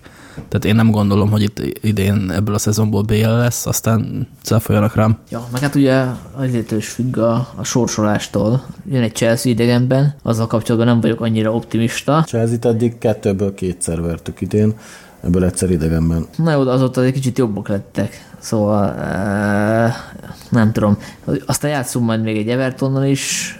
Szerintem ők is jönnek fölfelé. Lesz Manchester City, eh, Tottenham, Sheffield United március végén. Viszont a vége az meg olyan, hogy uh, nyilván az utolsó meccsünk a Leicester City uh, idegenben ráadásul, viszont az utolsó 7-8 fordulóban ez nem tudom, hogy szerencsése vagy nem szerencsés, de olyan csapatokkal játszunk, akik most ugyan nem állnak kieső helyen, de addigra könnyen állhatnak. Tehát itt Brighton, Bournemouth, Villa, Southampton az már nem, az már eléggé kijött, Crystal Palace, West Ham. Igen, csak hogy nem tudjuk, hogy meddig jutunk az Európa Ligába, mert nyilván ez kellemes probléma, mert ugye közben lesznek a, a negyeddöntők, meg a elődöntők. Én abban bízom, hogy hogyha visszatérnek a sérültek, ez körülbelül a, én ezt a márciusi válogatott szünet után teszem, tehát áprilistól pont, amit mondtam, ez a Brighton, Bournemouth, Aston Villa, Southampton, akkor itt egy erős sorozattal a végén szerintem annyira elbaszott ez a PL szezon, a Chelsea is tulajdonképp ugyanolyan rossz, mint mi, azért vannak a top 4-ben, mert október október-novemberben összeraktak egy öt meccses győzelmi szériát, talán vagy hat.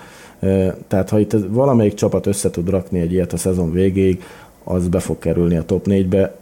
Három hely ott már szerintem kiadó, és hát hogy, hogy elkelt. A negyedik helyér itt, itt óriási küzdelmek lesznek, és az a csapat, és ebben még akár az Arsenal, Everton, Sheffield United, Wolves, mi, Tottenham, Chelsea, aki össze tud rakni egy ilyen jó szériát, mert egyébként itt szerintem ebben a szezonban inkább a Liverpool az anomália, hogy megnyerik minden meccsüket.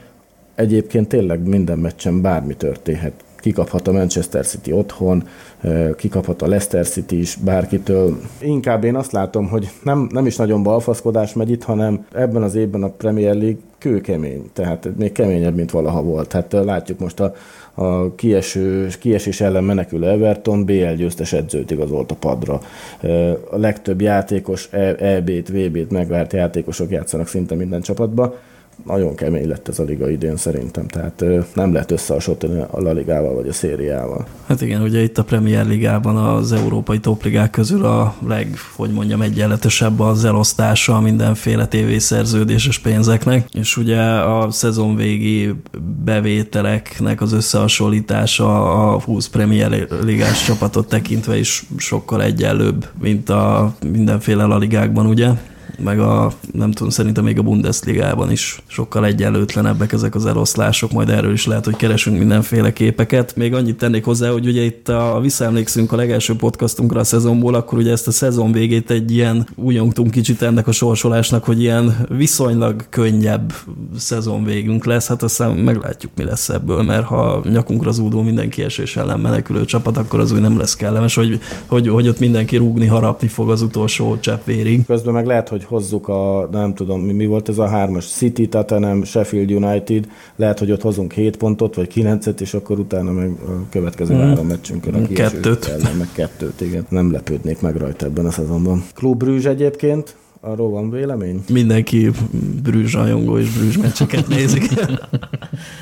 Ja, idén Bli meccsre elmennék, meg, megnézném Brüst, fölkeresném a helyszíneket, amik a filmben is szerepelnek. Klenes a toronyból, de egyébként a 20 a február 20, február 27, ez most már itt van a nyakunkon, hát most amikor kijön a podcast egy hét tulajdonképpen. Közte Watford meccs, előtte Chelsea, utána Everton, Egyébként azt néztem, hogy még a meccsre lehet éjeket kapni a hazai meccsre, úgyhogy aki United meccsre akar menni, az most menjen, mert uh, ilyen, ilyen könnyen szerintem nem, nem. Nem azért, de té- tényleg az van, hogy Burnley volt, a Burnley meccsre lehetett éjeket kapni, jött a értesítés egy hét előtt, ami még normális, de egy pár nap előtt és jött egy ilyen e-mail a klubtól, hogy még van egy pár jegy, vegyük meg. Tehát ilyen passzus az elmúlt szezonban nem volt, hogy utolsó előtti problémával lehetett jegyeket venni, és talán nem is volt teltház. Hát nem tudom, a Burnley azért nem a legvonzóbb csapat, ha az Old Traffordra látogat. Ugye itt a, most 2 0 nyertek, az előző két szezonban azt hiszem 2-2 volt mind a két meccs, úgyhogy mindig vezettek. Tehát hogy szép focit se játszanak, én nem feltétlenül a Burnley meccset választanám, hogyha ki akarnék menni egy, egy United meccsre az Old Traffordra, de a klub is az jó ötlet egyébként. Ha valaki ráért csütörtök este és épp Manchesterbe tart, akkor mindenképpen vegye egyet, mert ott azért szerintem tovább jutunk a klub ellen. No, rátértünk akkor a kérdésre, amit mindenki szeretett volna szerintem a hallgatóink vagy a kommentelőink közt hallani, hogy mi kell ahhoz, hogy átálljatok a másik táborba, most nem... Liverpoolosnak? Vagy? Nem, hanem a, ha az Ole-in táborba vagytok, akkor az Ole outba, vagy fordítva? Tehát, hogy mikor fogy el a türelme a szúsjára szemben, vagy hogy... Engem elszomorít ez, hogy, hogy táborok vannak a szurkoló táboron belül, vagy... Hát de szerintem ez normális, tehát, hogy tehát nem szerep, ha jó a csapat, azért faljuk be egymás közt, és én magam részéről tudom a mentő, a fő mentő indokot, ami szerintem a sérülés. A sérülések, ugye alapból egy gyenge keret van, és abból kiesik a leg, messze legjobb játékos, tehát az egyetlen világklasszis játékos kiesik gyakorlatilag egész szezonra, az megviseli a csapatot én ebben látom a, a fő problémát, de azt is el tudom fogadni, valaki azt mondja, hogy oldja meg az edző, és akkor nem tudom, hozzon fel az ifiből valakit, és csináljon belőle egy új pogbát, vagy nem tudom. Szóval hogy szerintem ez nem olyan tragédia, hogy, hogy megosztik a szurkolótábor véleménye. Ha nézzük a statisztikákat, akkor az ténykérdés, hogy, hogy rosszabbul szerepel a csapat a pontok szekintében, mint mondjuk a Mourinho érában ugyanebben az minden időszakban. csapat rosszabbul, tehát ez, ez minden, szinte minden csapatra, az Arzenál, az Persze, mindenki szinte a legrosszabb idényét futja pontok tekintetében. Engem nem is az zavar, hogy vannak, akik uh, Szulksert, vagy azt gondolják, hogy nem ő a megfelelő edző, elképzelhető. Ő is fiatal edző, az edzők is fejlődhetnek. Lehet, hogy amit most elbuktunk kettő egyre meccset, azt következő szezonban megnyerjük, mert annyival tapasztaltabb lesz. Engem itt az zavar, hogy ahogy mondtad, Ole, Out tábor, hogy szerintem egyesek túl sok energiát fektetnek abba, hogy a saját csapatuk ellen szurkoljanak, vagy, vagy minden egyes történést, ami a klubnál történik, arra használnak fel, hogy itt a, a saját kedvenc klubjukat alázzák, hogy itt minden szarul megy, itt semmi se jó, az edzőnk egy kókler, a játékosaink szarok, és őszintén szólva nekem ebből egy kicsit elegem van. Ez nem csak nem feltétlenül a Stratford Endre vonatkozik, ezt én általában látom a, a, a hivatalos oldalon, a külföldi mm, sportoldalaknak a kommentjei között. Én ezt nem értem. Éppen, hogy a nehéz időszakban kéne szerintem egy szurkolótábornak egységesnek lenni. Nem értem ezt az intenzitást, amivel ezek a, az ellenkampányok megindulnak, hogy mindenféle más országokból jelentkező szurkolók bolykottot hirdetnek, hogy hagyd el a 68. percben a stadiont. Mindezt olyanoknak mondják, akik megveszik a szezonbérletet és ott szurkolnak a csapatnak, akkor is a szarul megy. Más faszával verni a család könnyű dolog, és én nem, nem vettem észre azt, hogy az Old Traffordon a hangulat rosszabb lenne, nyilván nem helyszínen, hanem így a, a képernyők mögül, és szerintem én úgy, úgy látom, hogy a szurkolók továbbra is kiállnak a csapat mellett, inkább a vezetőséggel szemben vannak a, a törzs drukkereknek, meg az idegenbe is csapatot elkísérő drukkereknek, hogy is mondjam, ellenérzései. Szerintem az egyértelmű, hogy a, mondjuk az online térbe azért a Ole Out, meg az Ole In tábor, az majdnem 50-50 százalék. Ez a benyomás nyilván lehet, hogy nem ez, hogy csinálnak egy felmérést, nem tudom, a Unitednak hány Facebook követője van most jelen pillanat, sok száz, vagy annyi. Ne, vagy, ne, ne, egy 80 millió. 80 millió, tehát hogy lehet, hogy, hogy akkor nem tudom, 70-30 jön neki, vagy 60-40, de hogy érzékelhető ez a, ez a növekvő, elégedetlenkedő tömeg, ez szerintem részben azért annak is köszönhető, hogy az online térben azért általában kétfajta emóció létezik, vagy az, hogy hogy ezt mi vagyunk a világ legjobb csapata, vagy hogy minden szar, és ugye ez az újságírókra is igaz, tehát hogy két dolga lehet eladni a lapot, azzal, hogy, hogy itt van zseniás dolgok történnek, hogy jár az új Sir Alex, és ő az, aki csodát csinál, és ő a messiás, ezzel el lehet adni a lapokat. De ezt, ezt, ezt mondták a tavaly ebben az időszakban, amikor a, akkor nem tudom, tíz, tíz, igen, igen, igen, tehát hogy akkor felszobt, akkor mindenki felszopta, tehát hogy ugyanúgy túlzásba esett akkor is a közönség, mint hogy most túlzásba esik, hogy minden szar. Tehát hogy ez, ez ugyanannak a görgének a A, a két vége. Nincs kultúrája, így úgy mondanám az ilyen újságíróknak a sikerfeldolgozására, meg a, hogy mondjam, a sikertelenségnek az interpretás, interpretálására is. Tehát, ez tévedés. Az olvasóknak nincs kultúrája rá. Tehát mik a titok az ilyen sikerekre? Tehát ezt, ezt, ezt lehet eladni, ezt fogja írni. Egyébként én, én ezt nem varnám az újságírók nyakába úgy az egészet, mert mert most ha csak a saját felületünket nézzük, azért ott viszonylag kevés az újságíró, vagy ha igen, akkor az most tegye fel a kezét, de ennek ellenére itt is ugyanígy megvan ez a pártosodás. Én mondjuk speciál szerintem hétvégén leírtam a gondolataimat erről az egész történetről. Ennek ellenére uh, én nem írnám magam egyik pártba sem, vagy egyik táborba sem.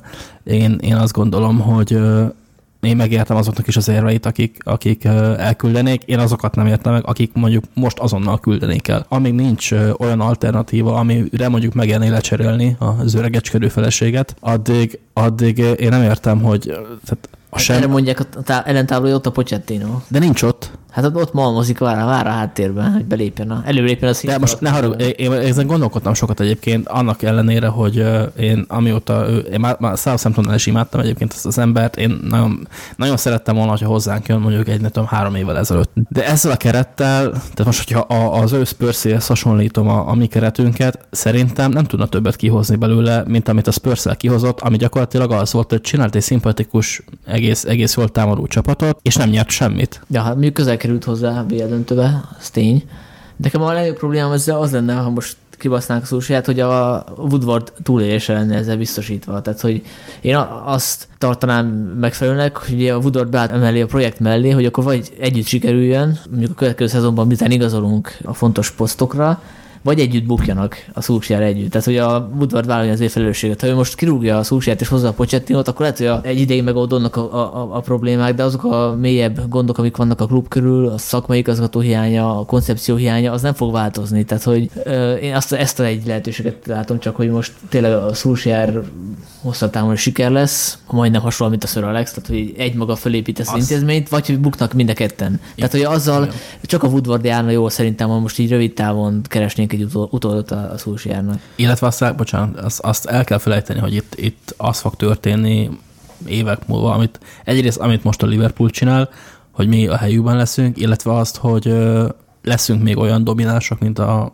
elmúlt 15-20 évben voltunk. Tehát én azt gondolom, hogy pont a Premier League egy olyan irányba ment el, ahogy itt beszéltük, és most, most nem egy pár perce, hogy nagyon sokkal kiegyenlítettebbek a feltételek ahhoz képest is, mint, mint pár évvel ezelőtt, és a többi ligához képest is. Tehát én nem gondolom azt, hogy ha megveszünk Sancsótól kezdve mindenkit, és ide jön a világ legjobb edzője, most mindenki helyettesítse be, akit éppen a világ legjobb edzőjének tart. Én nem gondolom, attól instant módon mi úgy, úgy fogjuk verni a mezőnyt, mint ahogy a pool most veri a mezőnyt. Hát de ilyen nem is fordult elő eddig sem, hogy itt most az elvárásokról beszélek, tehát hogy nem, nem arról, hogy ez, ez precedens lett volna eddig, de nagyon sokszor azt érzem a kritikáknál, hogy ez a két véglet van, hogy ha megszabadulunk az aktuális edzőtől, ez igaz volt egyébként Mourinho-ra, Fanhára, Moisra, hogy rúgják már ki, és attól már sokkal jobb lesz. Szerintem Fanhal kirúgása, és hát annak az időzítése, az sem volt szerencsés, ugye FA Kupa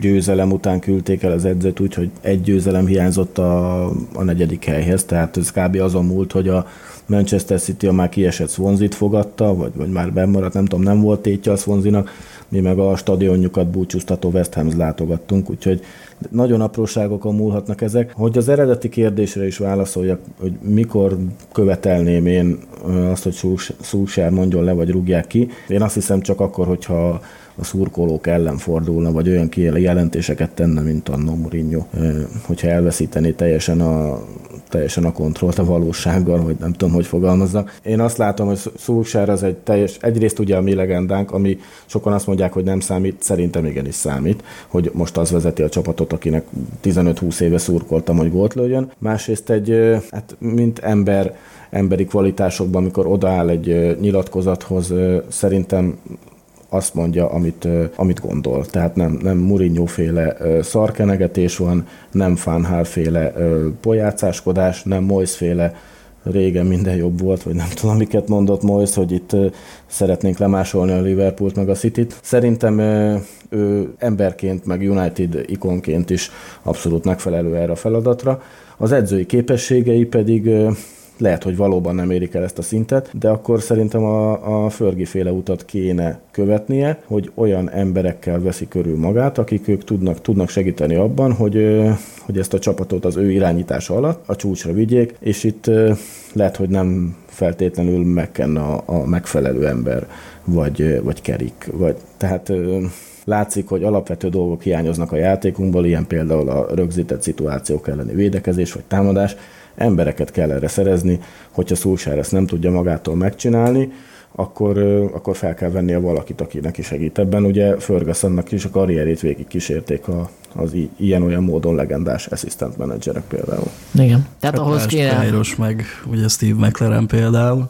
Hát igen, de őket már akkor hozta a klubhoz, amikor tényleg teljhatalma volt, és így azt csinált, amit akart. Tehát, hogy most azért ő szerintem hosszú távra nem tervezte egy előre, tehát, hogy nyilván neki azt mondja a Woodward, hogy, hogy bízunk ebben a projektben, és terelszíti őre is, de hát ezt mondta a Fanhálnak is szerintem, miért kirúgta, meg a mourinho is, tehát, hogy ahhoz kéne egy top név, vagy egy Európai győzelem, hogy utána kicsit hátadőhessen, és akkor így, tudom hosszasan új embereket, meg nem tudom, átalakítassa akár a a, a klubnak a, struktúráját, vagy a, vagy a, a utánpótlás nevelést. De hogy mondjuk válaszoljak a saját kérdésemre, én akkor fordulnék kell Orlétól, hogyha tőle is elfordulna a, az öltöző. És azért az elő szokott fordulni, meg az, arról a nagy közönség értesülni szokott. Tehát ilyenkor mindig van egy-két játékos, aki elkezd szivárogtatni a szánnak, meg a hasonló bulvárlapoknak, vagy a komolyabb lapoknak. Szerintem ez még nem történt meg. A, a másik az, hogy, hogy azért tényleg kéne egy eredmény ha nem is most, de mondjuk a következő szezon végén. Tehát, hogy én, én nem azt kérem a vezetőségtől, hogy adjon több esélyt, mint mondjuk a mourinho csak azért, mert a Szulsjár legenda, hanem hogy legalább annyit adjon. Legalább annyi átigazolási ablakot, amennyit mondjuk a, a mourinho adott. Igen, ez az e- egy év, hát most már valamivel több, mint egy éve van, ugye? De itt már elindultak októberben, novemberben az olé hangok. Én ezt nem is értem, hogy egy egy évnyi, vagy a kevesebbnyi edzősködés után azt mondjuk, hogy rúgjanak ki valakit, mert nem megy egyik napról a másikra egy, egy csapatnak a felépítése, főleg úgy, hogy 5-6 évnek a, a szemetét kell eltakarítani. Ja. Egyébként ti emlékeztek rá, hogy mikor volt utoljára ilyen kemény sérülés hullámunk? Tehát amikor kulcsjátékos dőlt ki hosszú időre, aztán... Fánhál alatt azért volt. folyamatosan. Igen. Ott azért volt egy-két kemény összeállítás a védelemnek. Ott igen, Donald Love meg, ja, ja. meg hasonlók bekerültek, igen. Az kemény időszak volt ott is, és volt, hogy Blind volt az egyetlen bevethető középátvédő hát, talán. Sőt, hát erre sorot ennek köszönhetjük. I- igen, igen, igen. Szegény fanhál akkor ő is megszívta, pedig szerintem ő, őt azért korán rúgtuk ki. De most volt például egy, egy ilyen páros beszélgetés a, nem tudom, az MUTV-n vagy a Sky-on, a Rashfordnak a Giggs közt, és amikor a fanhál szóba került, akkor így egymásra licitálva dics- dicsérték, hogy mondták, hogy a fanhál, hát az nagyon kemény ember volt, igazából így nagyon szigorú volt, de hogy ez kellett akkor. Van szerintem az volt a vesztő, hogy Mourinho felszabadult. Én, én ebben ennyit látok.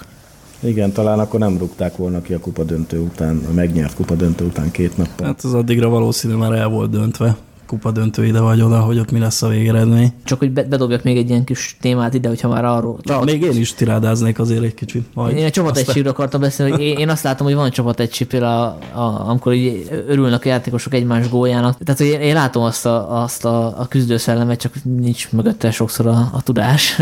De hogy ez ellentétes az a interjú, amiben a Fred állítólag kifogásolta, hogy itt nem nagyon húznak egy irányba a játékosok. Ugye itt erről azért nehéz most beszélni, mert hogy portugálul adta, és erről megjelent egy fordítás. Ebbe akartam belekötni egyébként. És nem tudjuk, mennyire hiteles ez a fordítás, ugye? Nem nagy a csapategység, itt van most már másfél éve körülbelül, és tehát őt, őt nem nagyon hallottuk még így angolul nyilatkozni. Szerintem ez az, az óriási öngól volt ez a nyilatkozat, és ennek nem biztos, hogy nem. Tehát lehet, hogy ennek lesz következménye.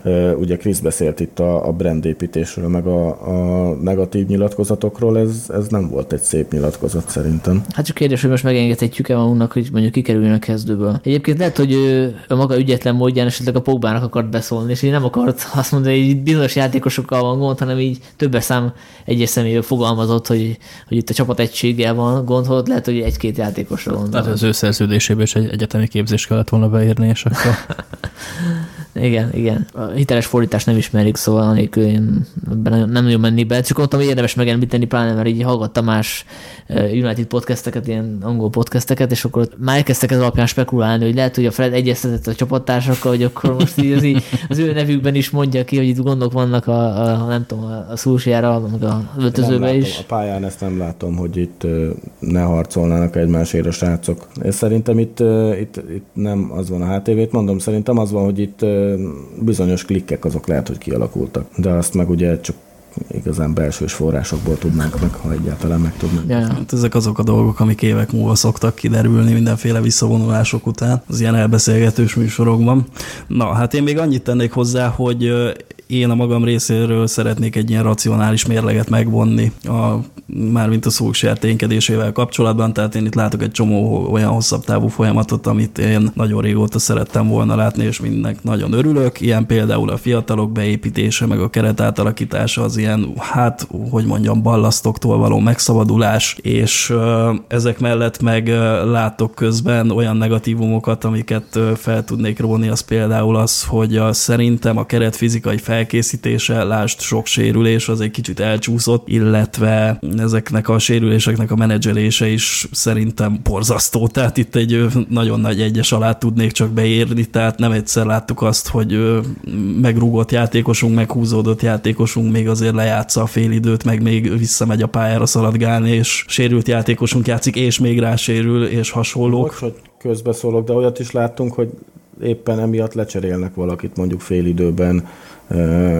tehát ez szerintem inkább az, hogy abból lesz hír, hogyha egy miatt sérülés, de szerintem nagyon... Ne, ne ebből egy is sok, ebből egy is sok, nem az, hogy tele van vele a szezon, tehát öt, most már öt különböző ilyen esetnél tartunk, ez, ez, pff, ez borzalmas.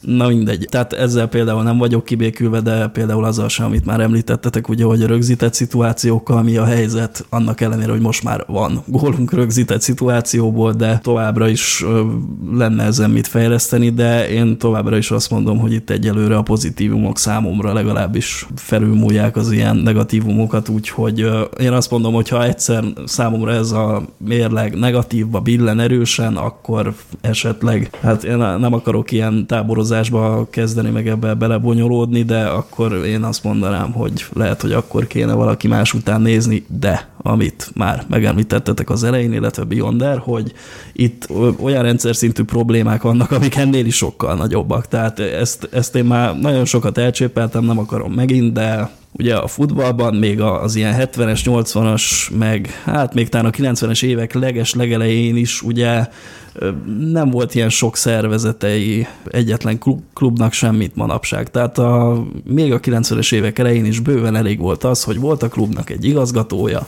meg volt az első csapatnak egy edzője, és azok ketten gyakorlatilag a klub összes szervezetét, mindenféle tevékenységét át tudták látni, legyen szó üzletről, vagy magáról a futballról, tehát mindenféle szakmai kérdéssel kapcsolatban mindenféle tevékenységet el tudtak látni, csak hogy manapság egy klubnak annyiféle különböző szervezete van, hogy azt koordinálni két ember nem tudja. Tehát manapság most már minden valamire való klubnak van akadémiái szerte a világban, utánpótlás nevelés az olyan hálózat, hogy nem tudom, ilyen, ilyen multicéghez hasonló, vannak játékos megfigyelői hálózatok, és akkor emellett minden hát valamire való klub azért próbál kutatni, fejleszteni a játékosok felkészítése terén, fizikai felkészítés terén, stb. És ezeknek a folyamatoknak a koordinálása az rengeteg ö, embert vesz igénybe, és ö, ugye nekünk megvolt az a szerencsék Fergusonnal, hogy ő ebből a sok folyamatból nagyon sokat saját kezében tartott, és olyan munkabírása volt, ami szerintem, hát nem hogy így a futballban, hanem semmiféle más sportákban, meg semmiféle más, hogy mondjam, iparágban csak nagyon kevés embernek adatott meg és ő rengeteg folyamatnak a koordinálását, ellenőrzését, irányítását el tudta végezni egy személyben, és még plusz ellátta a, hogy mondjam, a klasszikus menedzseri feladatait, mint például az első csapatnak a felkészítése, meccselés, stb. keretösszeállítás, és így tovább. És elsősorban én azt szeretném, hogyha ez a rengeteg különféle, különféle hálózat, ez rendesen össze lenne fogva, hogy minden ló egy irányba húzzon, mert én sejtem, hogy itt vannak a legnagyobb problémák jelenleg a klubnál. Vannak erre utaló jelek, nem? Tehát itt most az akadémiára is elsősorban olyan játékosokat igazoltunk, akik később egy felnőtt csapat profiljába is beleillenek vagy itt egységesítettük például a scouting rendszert, és a, hát nagyobb figyelmet fordít most már a klub a játékos statisztikák elemzés. Hát igen, ez az, amit uh, ugye egy, mondjuk egy transferablak alatt ebből nem nagyon fogunk látni, hogy itt most mekkorát fejlődött a, hogy mondjam, a... De az irány igen. Tehát az igazolásaink szerintem eddig úgy ültek. Azt el tudjátok képzelni egyébként, hogy Szulksár esetleg felfelé bukna? Nem.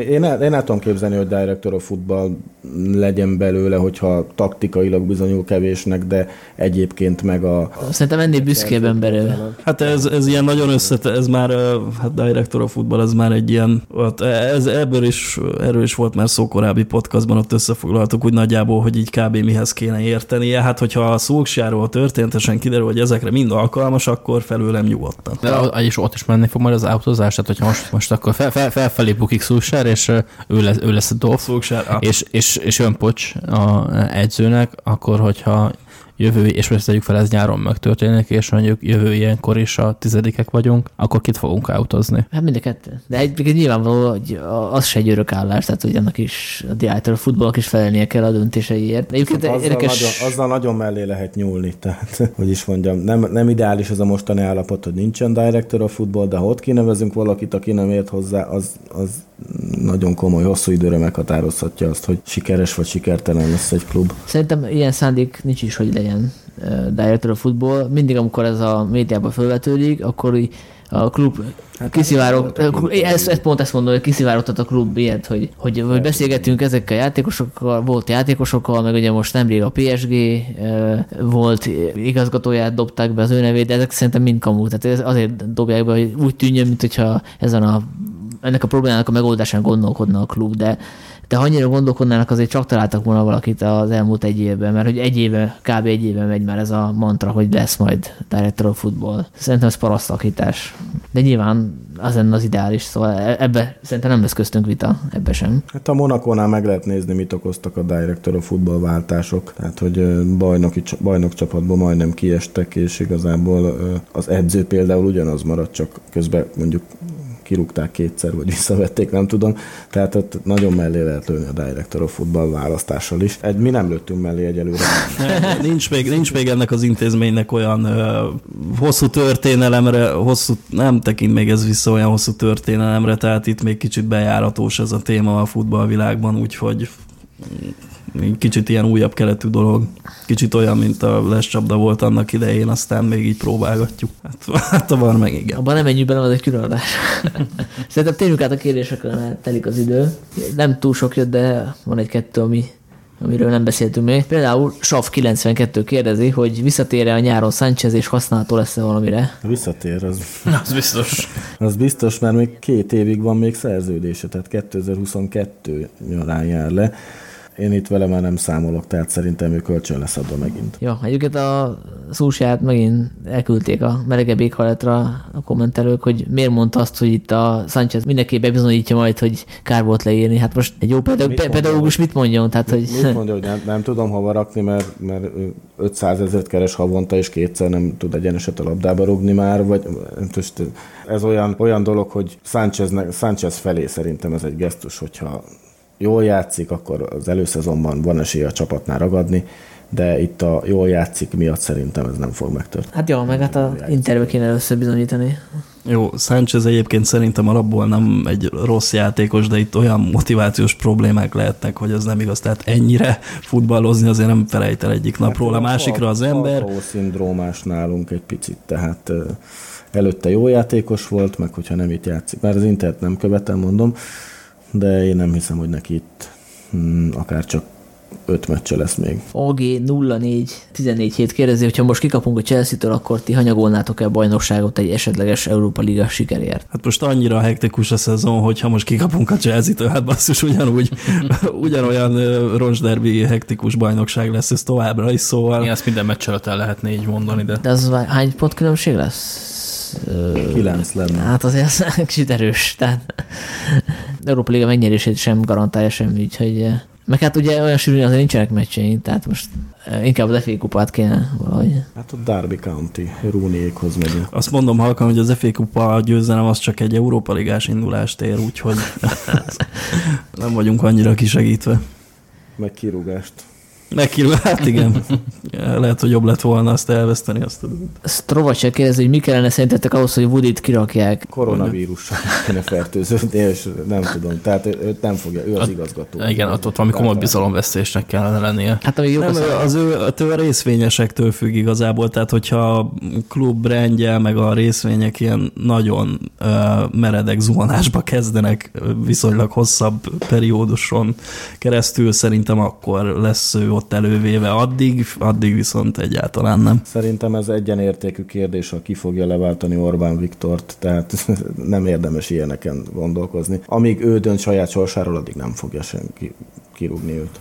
hát ha csak meg nem mondja a szurkolói zaklatások miatt. Bár olyan összeesküvés elméletet is hallottam, hogy igazából ezt ő intézte, ő bérelte föl, mert, mert gyakorlatilag azóta sokkal jobb a sajtója, mióta ez megtörtént. Tehát még a leg, legádázabb ellenfel is azt mondták, hogy hát ilyet azért nem illik csinálni. Tehát, hogy Hát nem, ill, nem illik, de ez, ez az összeesküvés elmélet, ez nevetséges. Tehát. meg azóta vannak pozitívabb cikkek is, ugye elvileg azért, mert fölbérelt valami PR-ost, szóval ezért az im- imidzsén gondolkozik, meg nem, nem jelent meg azon a meccsen, amin ugye az volt a terv, hogy kivonulnak a szurkolók. Tehát azért az jelzi, hogy, hogy nem érzi olyan kényelmesen a bőrébe magát. Hát igen, de amíg az a probléma, hogy amíg az ilyen részvényesekkel összeülős tárgyalásokon el tudnak hangzani olyan dolgok a szájából, hogy a pályán látott, illetve a pályán mutatott teljesítmény az döntően nem befolyásolja azért itt a részvények árfolyamát, és amíg ezek tényleg igazak is, hát addig így nem hinném, hogy olyan sok veszély leselkedik az ő állására. Van még egy pár kérdés, amiről... Hát valaki, nem tudom, ha van köztetek közgazdász, vagy van esetleg köztetek mindenféle tőzsde, akkor így nyugodtan meg lehet próbálkozni, bedönteni a nem tudom milyen tőzsdén jegyeznek minket. valaki próbáljon már meg valami manővert. Jó, ezt a kérdést már érintettük, de ha gondoljátok, mondhatok konkrét számot is, mert ugye a generáti kérdező, hogyha McTominay visszatér, és olyan jól, ahogy összenyomta, Bruno nagyon elkezd működni, és Pogba már nem nagyon játszik év végéig. Melyik a legjobb PL hely, amit elérhetőnek tartotok? Nem mondtam, a negy, negyedik a legjobb, amit elérhetőnek tartok, de ahhoz kéne egy jó sorozat. Kicsit ráutalva, kik lesznek a legnagyobb ellenfeleink a harmadik, negyedik helyért? A harmadik, negyedik helyért? Egy, egy, egytől tízig bármelyik csapat. Adná az ég, hogy legyen. Az egytől nem, Ellenfelük. a pult engedjük el, de A harmadik helyhez nagyon össze kéne esni a Leicesternek, vagy a Citynek egyiket se látom jönni. A negyedik helyért meg hát mondom, föl lehet sorolni, mint ahogy mondtátok a tizedik. Igazából nagy esélyesnek én a Chelsea, minket, a Spurs-t, az Arsenalt és outsiderként uh, ott a Wolves, Everton, Sheffield United hármast megelőném, de igazából szerintem a, vagy a Chelsea, vagy mi, vagy a Spurs lesz ez a hármas, háromból kikerülő. MDDNSKS a Pochettino kérdést dobta fel, hogy- amiről már részben beszéltünk, de de most akkor adtatok egy határozott választ, hogy Pochettino hoznánk ebbe, hogyha mondjuk a fosfaragás, ugyanez a fosfaragás menne a szezon végéig, akkor lenne értelme Ole eddigi koncepcióját kukába verni és behozza megváltó Pochettinót. Elmondtam, hogy már szerintem nem, lenne értelme most ö, kirúgni, de hogyha kirúgnák, akkor, akkor én is azt mondom, hogy, hogy a Pochettino jöjjön, mert inkább ő, mint valami megváltó Anton a Juventusból, vagy a Hát, ha megnyeri az első trófeáját nálunk. Hát de most érted, ki más, Zidánt, vagy nem tudom, tehát, hogy Hát, ha ilyenem, men, ilyenem menne, hogy Guardiola, vagy Zidane, vagy nem Hát tudom. Guardiola jó lenne, de hát most érted, Guardiola nem fog ide jönni, meg a... Nyilván, de hogy most Pochettino, nem tudom, most, most rúgták ki, mert még tehát a, még nálunk is rosszabb volt a, a csapatával. Soha nem nyert semmit. Lehet, hogy jó edző, de szerintem nem feltétlenül ő az az ember, aki egy nehéz helyzetbe lévő csapatot fölépít. Akkor ki tudná elképzelni helyette? Hát egyelőre szerintem maradjon ez. Na jó, de hogyha kirúgnák a szúsiát, akkor ide hozhatják. Ö, aztán egy év múlva, hogyha esetleg megint itt tartunk, akkor, akkor lehet megint autózni. Na jó, de érted, most, hogyha nem Pochettino, akkor kit? hogy én jó megoldást nem tudok. Ráadásul rá is ér, szóval... Ne, ne, ne, nem ezzel ütközöm, tehát oké, okay, nincs jó megoldás, ez igaz, meg, meg ő az, aki most elérhető. Az más kérdés, hogy, hogy ő, megold, ő valóban megoldás lesz minden problémánkra. Ebben, ebben viszont már nem vagyok biztos. Jó, de én azt szeretném hozzátenni, hogy uh, igazából a kérdésben azt nem értem, hogy szerintem a koncepció jó. Tehát amíg így épülnek be a fiatalok, meg átalakítjuk a keretnek a B struktúráját és hasonlók, hát uh, addig a koncepcióval szerintem semmi baj. Hát mosolygott egyszer, amikor kikaptunk. Igen, és na, az ilyen problémákat kéne kiküszöbölni, mint a rögzített szituációk, meg néha az ötlettelen játék az ilyen bénább csapatok ellen és meg a sérülések menedzselése például, meg a keretfelkészítése fizikailag, és akkor már szerintem egész rendben is lennénk. Tehát én szerintem nevekben is kár lenne gondolkozni akkor, hogy most kijöjjön akkor, hogyha Olét ne talán kirúgnák, akkor előbb határozzuk meg ezeket a tulajdonságokat, hogy az illető mm, legalábbis mutasson képességeket arra, hogy ezeket a feladatokat jól megoldja, és akire ez az ubony ráillik, akkor azt így el tudjuk hozni. És aztán, hogy hogy hívják, hogy hívják az illetőt, az... Hívják úgy, hogy Blam mondok valaki. Tehát annyi értelmét látom, mint Pochettinónak körülbelül. Tehát Igen. Most hol van? Sehol. Ráér. hol volt a Párizs külső? Hát, hogy volt United játékos, játékos korában is már egy ilyen intelligens formának tűnt, nem tudom, de, de mondom, én Olé párti vagyok, vagyis hát inkább, ha már elkezdünk egy ilyen projektet, akkor legalább egy két-három szezont adjuk neki, hogy lássuk, hogy hosszabb távon mi sül ki belőle, mert ezek a játékosok, a Greenwood, McTominay, Williams, akik beépültek, most egyrészt mások is fogják őket követni, másrészt azt nem várhatjuk el, hogy az első szezonjukban megváltják a világot. Tehát ez, egy, ez is egy hosszabb folyamat. Én Disampot is elnézném, ma egyszer úgy dönt, hogy föláll a francia válogatott kispadjáról, mert el tudom képzelni. A franciák azok tudnak ilyen nagy összeomlásokat produkálni, hogy egy megnyert VB után aztán kiesnek hát kiesnek, igen, rúgott gól nélkül, azt hiszem, vagy nem. Nem, egy gólt azért rúgta. Reaktiváljuk Wengert.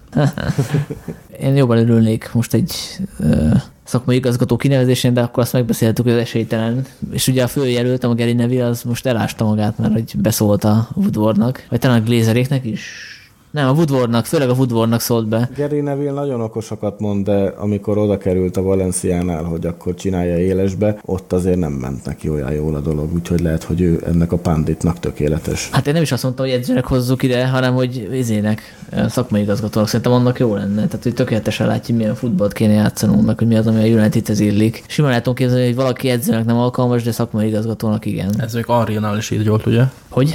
Hát Panditnak ő is jobb volt azért. Ja, ja, ja, azt hittem ő is szakmai igazgató lett valahol. Kifejezetten béna volt Ari szerintem. Egy szórakoztató figura volt egyébként. Tehát. Csak lehet, hogy az angol nyelven nem bír még annyira. Nem? nem is az angol nyelv, hanem nem tudom, érdekes meglátásai voltak azért. Vicces figura volt, de nem biztos, hogy Banditnak a legjobb volt. Szerintem Gary Neville is maradjon ott, ott, ott hosszabb, hosszú távú karrier vár rá. Nem biztos, hogy ezt director a futballként is ilyen jó lenne. No, szerintem ezt lezárhatjuk, uh-huh. mert, mert hosszú, hosszúra nyúlt. Akkor köszönjük szépen a figyelmet, és várjuk a kommentek közt az ördögi kör out kommenteket, és hogy, hogy mennyire eh, rosszul látjuk a helyzetet, és a következő podcasttel még jelentkezni fogunk egy pár napon belül egy extra adással. Addig is sziasztok! Jó, tiszteletünk, sziasztok! sziasztok.